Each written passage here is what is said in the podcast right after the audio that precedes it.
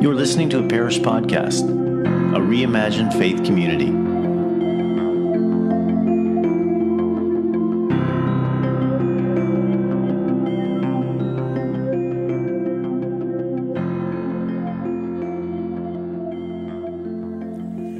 Today, I'm going to take you back in history to look at a story from the Hebrew Scriptures. There are lots of great stories in the Old Testament, stories that are relatable because they reveal the weaknesses of human nature, but more importantly, stories that help us understand the nature and purposes of God. Our story today is about Elijah. It's found in 1 Kings chapter 19, but let me give you a bit of background.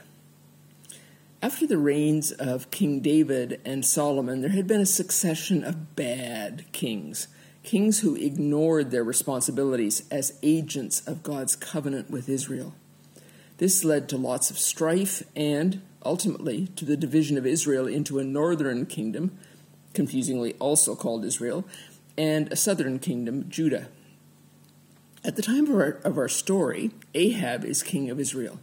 He has married a Phoenician princess, Jezebel, even those of you who are a bit foggy on the Old Testament will probably recognize that name and react to it, assuming that Jezebel was probably not a wise, godly, and humane ruler.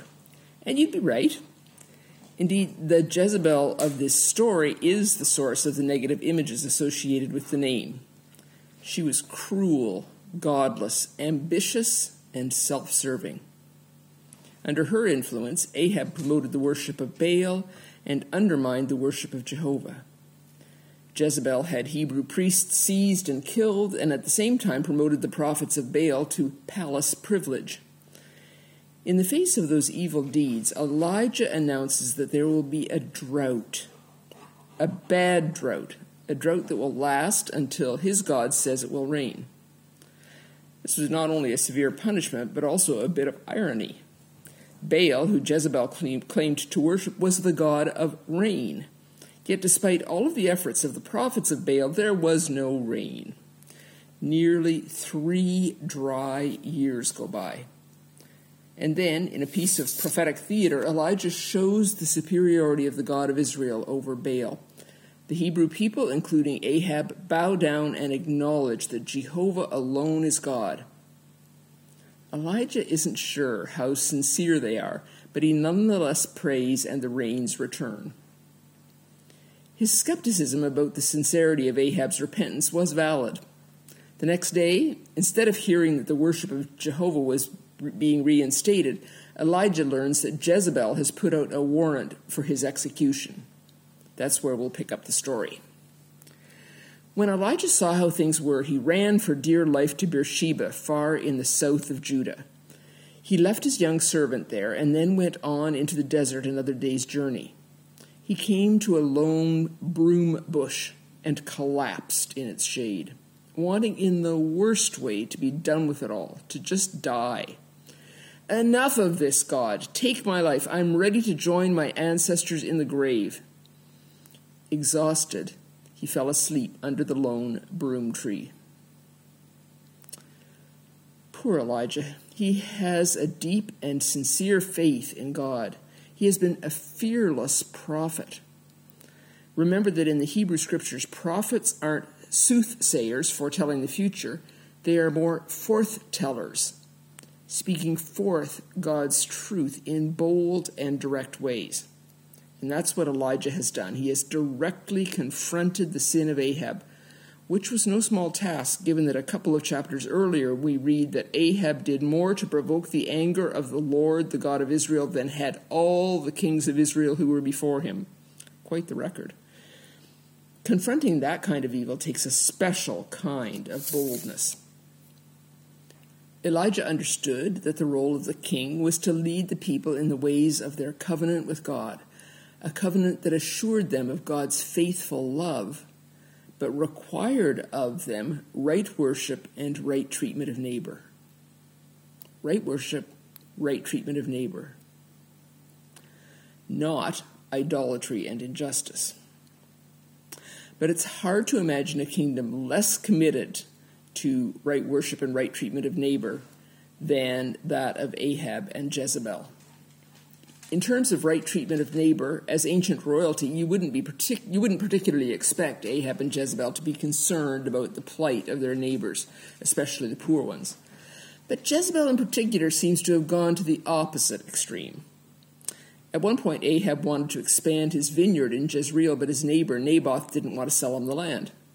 When Ahab mentioned this to Jezebel, she went off and had Naboth killed, and then came and told Ahab that now might be a good time to try and buy that vineyard. Not exactly what Jesus would have called love of neighbor. But it was really in the area of idolatry that they strayed furthest from the ways of Jehovah.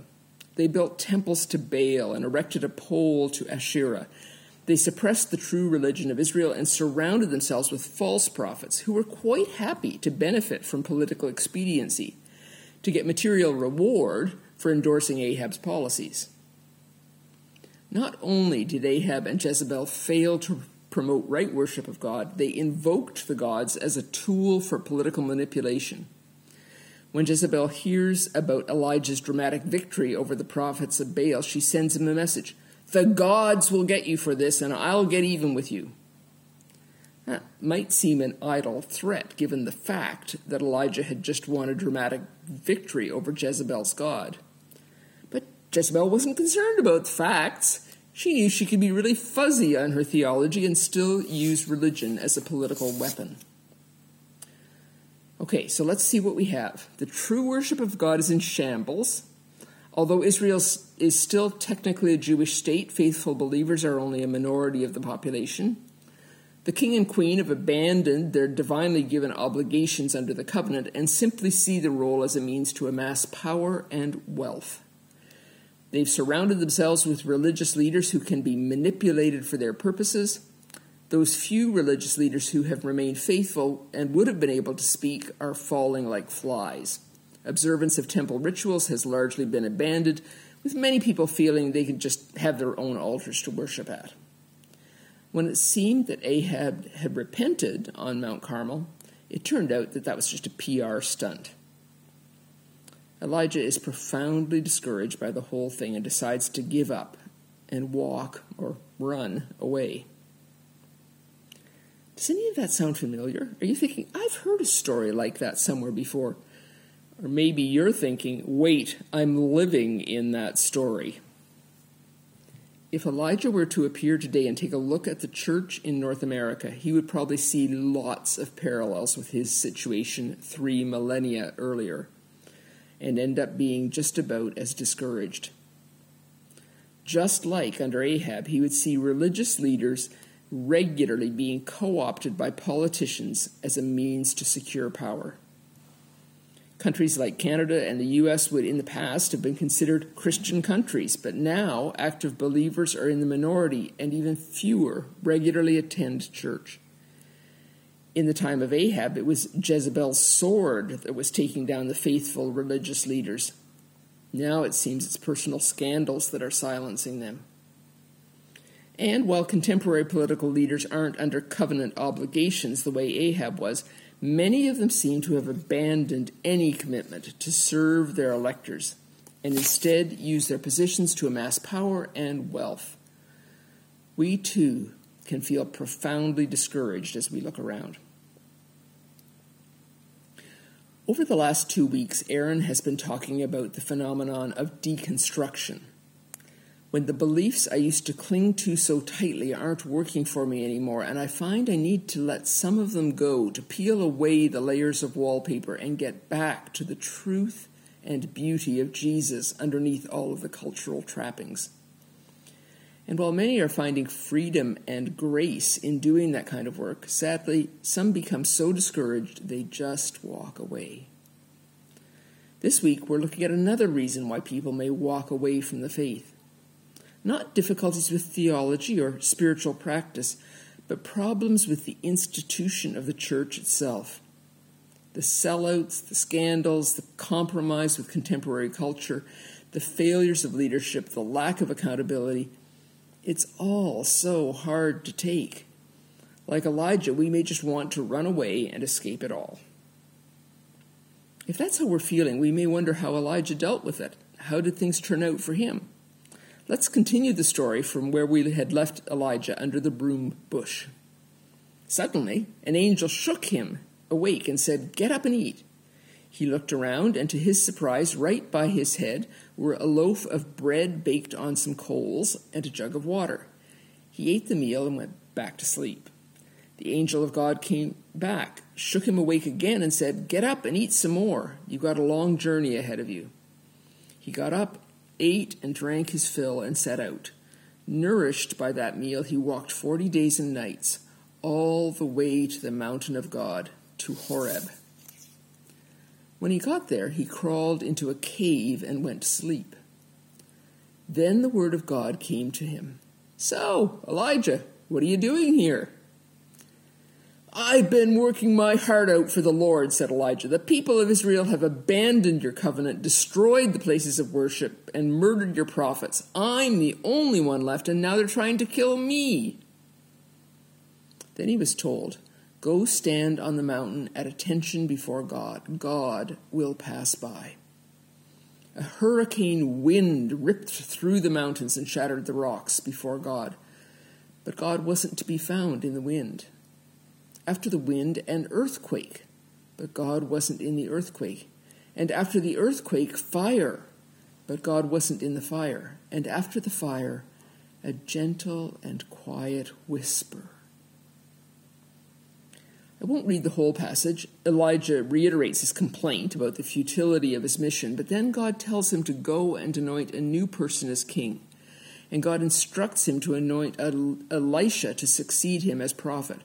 Finally, God points out that Elijah is not, in fact, alone. There are 7,000 true Israelites who have not bowed the knee to Baal.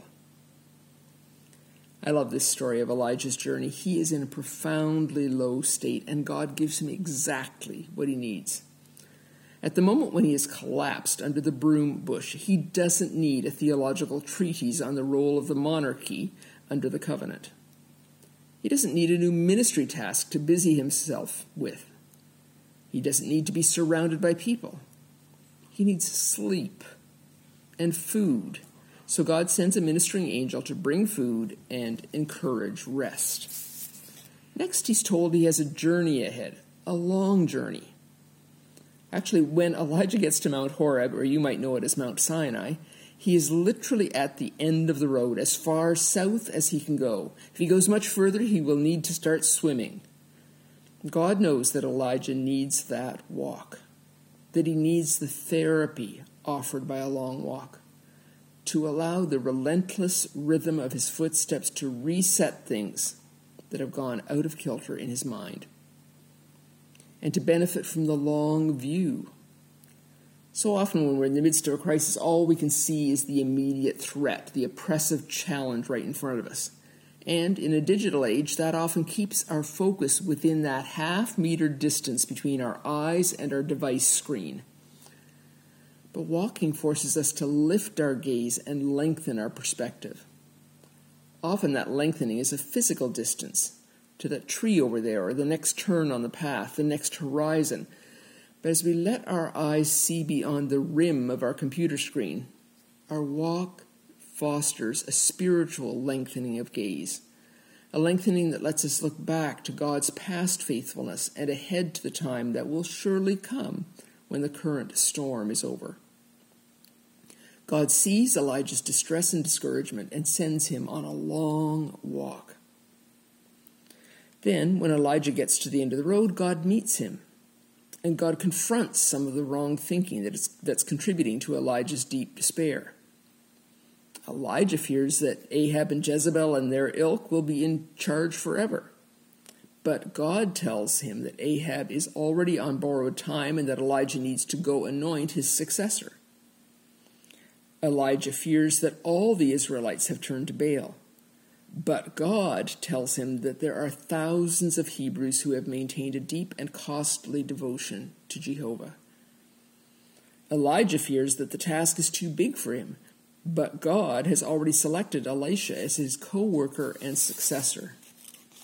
And most importantly, Elijah fears that God just isn't up to the task, that the whole thing is hopeless. So on Mount Sinai, in the place where Moses was allowed to see God's back, Elijah will get his own revelation of the divine nature. And it may not have been what he was expecting, because God was not present in the shock and awe. God wasn't to be found in the violence of the hurricane, or the earthquake, or the fire. God revealed God's self in a still, small voice.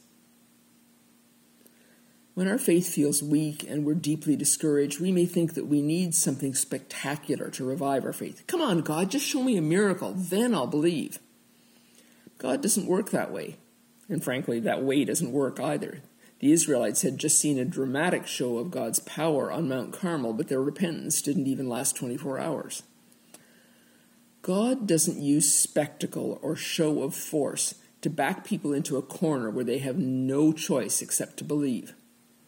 C.S. Lewis says that the two tools that God cannot use on us are the irresistible and the indisputable. In the face of those, our free will would be overridden. We would simply be subsumed into God. God wants us to be in complete union with, to become one with God, and yet at the same time to do that by choice as our own unique selves.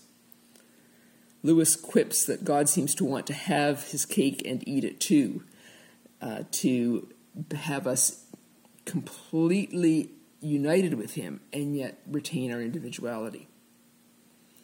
And so Elijah encounters the divine, not in the violent storm, but in a still small voice. Elijah could enumerate all of Ahab and Jezebel's failures to keep the covenant in great detail. And when he focused on that, things indeed seemed hopeless. But God got him to focus on the other side of that covenant, not on the human side with all its failures, but on God, the faithful God who will continue to keep covenant who will continue to bring the kingdom, and who will continue to be present to Elijah. Apparently, Brian Zahnd, an author who I quote often, recently had lunch with a Catholic monk. They were talking about the state of the church, the scandals, the challenges. Brian asked his friend how he and his fellow monks were feeling about the church. He responded, We're actually really optimistic about the next 500 years. Brian said that stopped him in his tracks. His own roots were in a spirituality that was characterized by the dramatic and the instantaneous. And he realized that, that perspective made it hard for him to see current events in the context of the grand sweep of God's work of saving the world. His friend, the monk, whose orientation was to the quiet and contemplative, had a different perspective. He was able to put the current struggles of the church shameful and challenging though they are, into the perspective of a divine timeline that is ultimately rooted in eternity.